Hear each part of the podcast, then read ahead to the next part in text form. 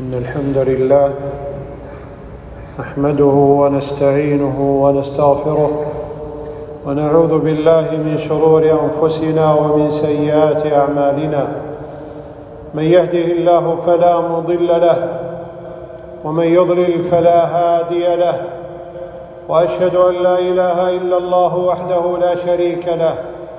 وأشهد أن نبينا محمدا عبده ورسوله.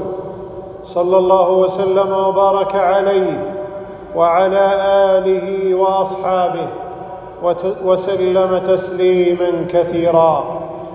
أما بعد فاتقوا الله عباد الله. يا أيها الذين آمنوا اتقوا الله وكونوا مع الصادقين. عباد الله الشريعة الإسلامية جاءت بالإنصاف والعدل. فالله جل وعلا يقول إن الله يأمر بالعدل وال إن الله يأمر بالعدل والإحسان وإيتاء ذي القربى وحرمت الظلم والعدوان كما قال النبي عليه الصلاة والسلام فيما يرويه عن ربه عز وجل أنه قال يا عبادي إني حرمت الظلم على نفسي وجعلته بينكم محرما فلا تظالموا.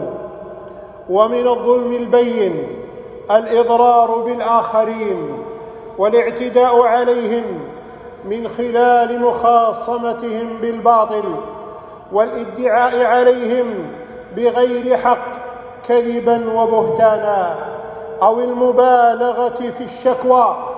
فتتحول من طلب إنصاف إلى ظلم وبهتان.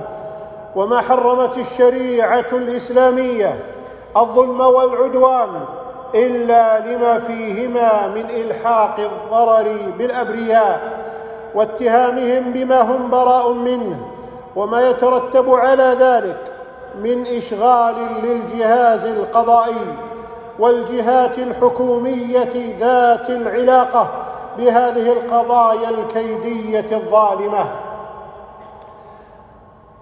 فالحذر الحذر يا عباد الله من الاعتداء والظلم. فمن يفعل ذلك فقد أتى بخصلة لا يحبها الله. قال تبارك وتعالى ولا تعتدوا إن الله لا يحب المعتدين. والحذر الحذر من من الكذب في الشكاوى التي تقوم على المكر والكيد والخداع والكذب. لي حيلة فيما في من يلم وليس للكذاب حيلة. من كان يحذق ما يقول فحيلتي فيه قليلة.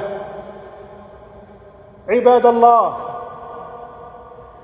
لنحذر جميعا من رفع الدعاوى الكيديه الباطلة التي لا أصل لها.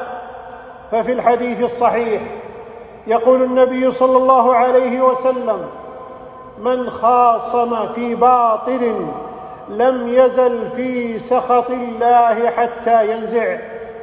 رواه الإمام أحمد. واحذر واحذر أن تحامي عن المجرمين والكائدين لغيرهم بالباطل والماكرين. فالله جل وعلا يقول ها أنتم هؤلاء جادلتم عنهم في الحياة الدنيا فمن يجادل الله عنهم يوم القيامة أم من يكون عليهم وكيلا؟ واحذر يا رعاك الله شهادة الزور ولا تشهد إلا بالحق إلا من شهد بالحق وهم يعلمون. واحذر رعاك الله من الأيمان الفاجرة. ففي الحديث الصحيح من اقتطع مال امرئ مسلم بغير حق لقي الله وهو عليه غضبان. أخرجه البخاري ومسلم. فهذه الدعاوى الكيدية يا عباد الله. التي يرفعها بعض الناس الذين يسيطر عليهم الشح ليأخذوا أموال الناس ظلما وعدوانا. يجدون من يعينهم مع الأسف على باطلهم ومن يساعدهم في ظلمهم ومن يمهد لهم الطريق. ألا وهم ألا وهم بعض المحامين الذين لا عهد عندهم ولا خوف من الله. هؤلاء المحامون بالباطل هم في الغالب من يؤجج لكل دعوى كيدية لا أصل لها ولكنها دعوى باطلة يقيمها من يقيمها ويتولى كبرها. ذلك المحامي الذي لا يخاف الله ولا يرجوه ولا يزال بحيله وأساليبه وخداعه يؤصلها حتى ربما ظفر ببعض الحجج وضخمها وعظمها وهولها وأربك الخصوم ودفعهم للتنازل وهم المعتدى عليهم وأخذ منهم وموكله الأموال وأتعاب المحاماه ظلما وزورا. نسوا الله فنسيهم. والله يعلم أنه يعلم أن ذلك كذب وافتراء. فالذين يحامون عن المجرمين ويدافعون عن الكذابين ويترافعون في المحاكم دفاعا من غير حق عن الظالمين والمفترين. ومن يعلم ومن يعلم الله أنهم كاذبون فيما يقولون. هؤلاء من الذين أصيبوا بالشح وهؤلاء يخشى عليهم أن يصيبهم قول الرسول عليه الصلاة والسلام كما في الحديث الصحيح لعن الله من آوى محدثا. عباد الله إن الشكاوى الكيدية ليست قسما واحدا وإنما هي أقسام وصور جامعها الضرر والإيذاء وتشويه السمعة والإضرار بالمدعى عليه.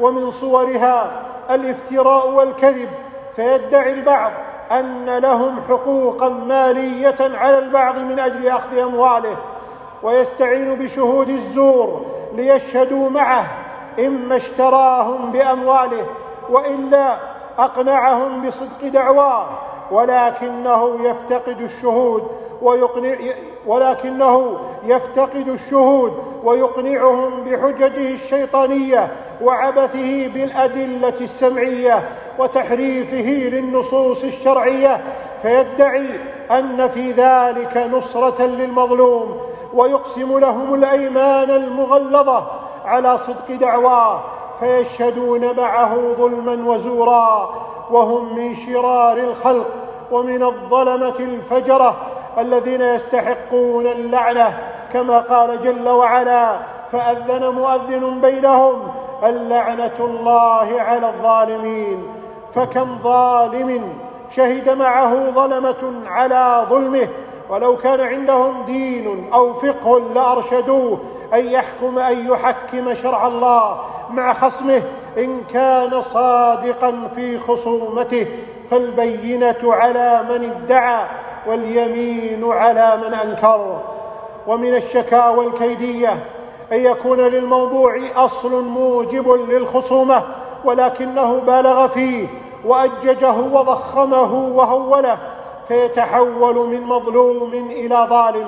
ويصدق فيه قول النبي عليه الصلاة والسلام عن صفات المنافقين وإذا خاصم فجر. ومن صور الشكاوى الكيدية أن يحدث بين اثنين ما يحدث في المجالس من لغط وصخب فيلتقط أحدهما لفظة من أخيه فيشرع في شكايته للإضرار به أو تصويره عن طريق وسائل التواصل.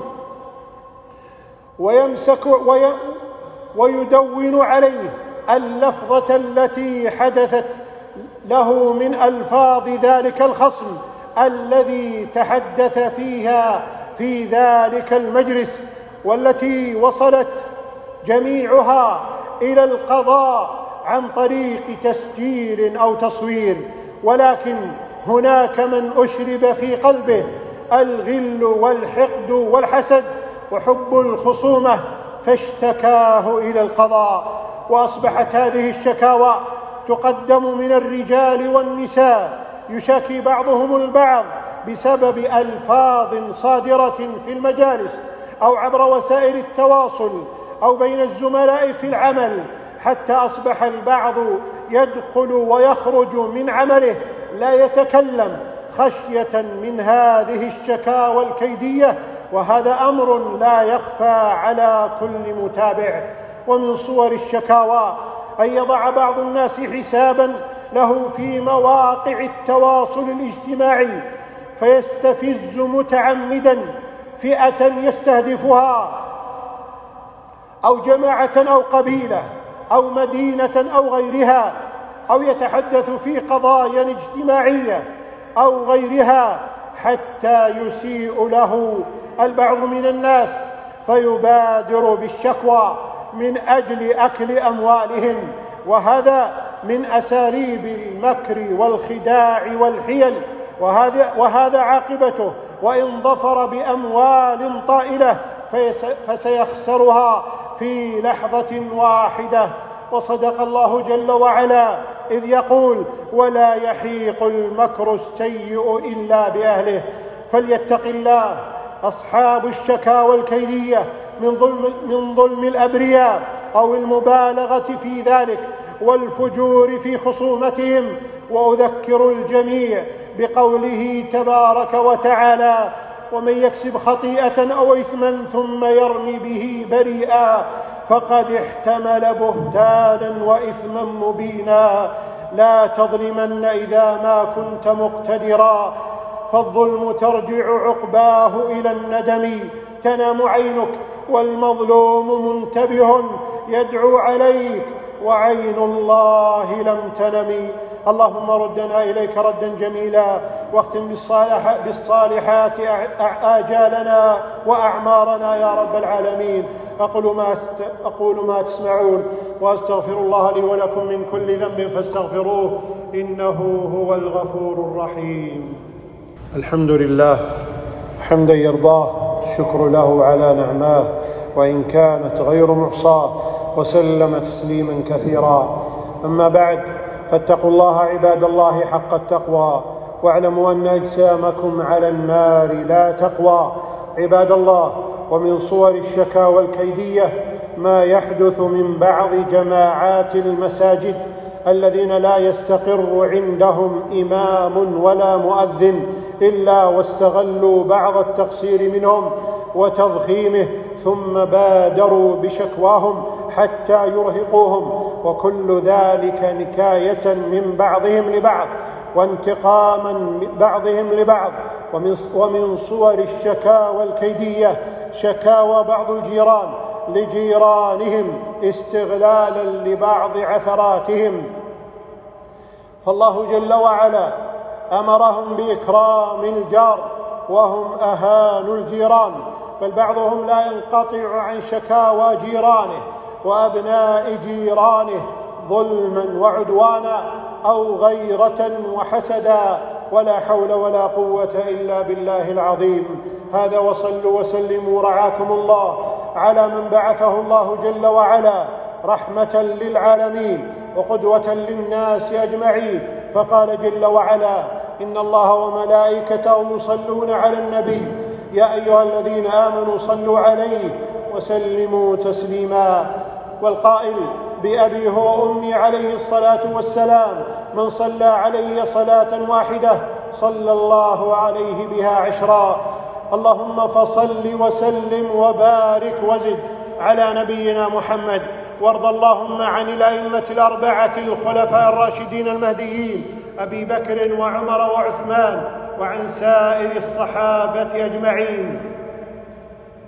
عن أبي بكر وعمر وعثمان وعلي وعن سائر الصحابة أجمعين. يا رب العالمين اللهم أعز الإسلام والمسلمين. اللهم أعز الإسلام والمسلمين. اللهم أعز الإسلام والمسلمين. ودمر أعداءك أعداء الدين. يا رب العالمين. اللهم آمنا في أوطاننا وأصلح أئمتنا وولاة أمورنا. وارزقهم البطانة الصالحة الناصحة التي تعينهم على الخير وتدلهم عليه يا رب العالمين. اللهم وفق ولي أمرنا خادم الحرمين الشريفين لما تحب وترضى. اللهم خذ بناصيته للبر والتقوى. اللهم اعنه على أمور دينه ودنياه. يا رب العالمين. اللهم وفقه وولي عهده لكل خير ولما فيه صلاح البلاد والعباد. يا ذا الجلال والإكرام. اللهم إنا نسألك العفو والعافية والمعافاة الدائمة في الدين والدنيا والآخرة. اللهم إنا نسألك الهدى والتقى والعفاف والغنى. اللهم أغننا بحلالك عن حرامك. اللهم أغننا بحلالك عن حرامك. اللهم أغننا بحلالك عن حرامك. وبفضلك عمن سواك. يا رب العالمين. اللهم من أرادنا وأراد بلادنا ومقدسات ومقدساتنا وديننا وشبابنا ونساءنا بسوء. اللهم فاشغله بنفسه. ورد كيده في نحره. واجعل تدبيره تدبيرا عليه يا رب العالمين. اللهم اجعل هذا البلد امنا مطمئنا وسائر بلاد المسلمين يا رب العالمين. اللهم ارفع عنا هذا الوباء. اللهم ارفع عنا هذا الوباء. اللهم ارفع عنا هذا الوباء وعن سائر بلاد المسلمين يا رب العالمين. يا حي يا قيوم يا ذا الجلال والإكرام. اللهم إنا نسألك نصرا مؤزرا عاجلا غير آجل لجنودنا المرابطين على حدودنا يا حي يا قيوم. اللهم انصرهم على عدوك وعدوهم يا ذا الجلال والإكرام. سبحان ربك رب العزة عما يصفون وسلام على المرسلين والحمد لله رب العالمين.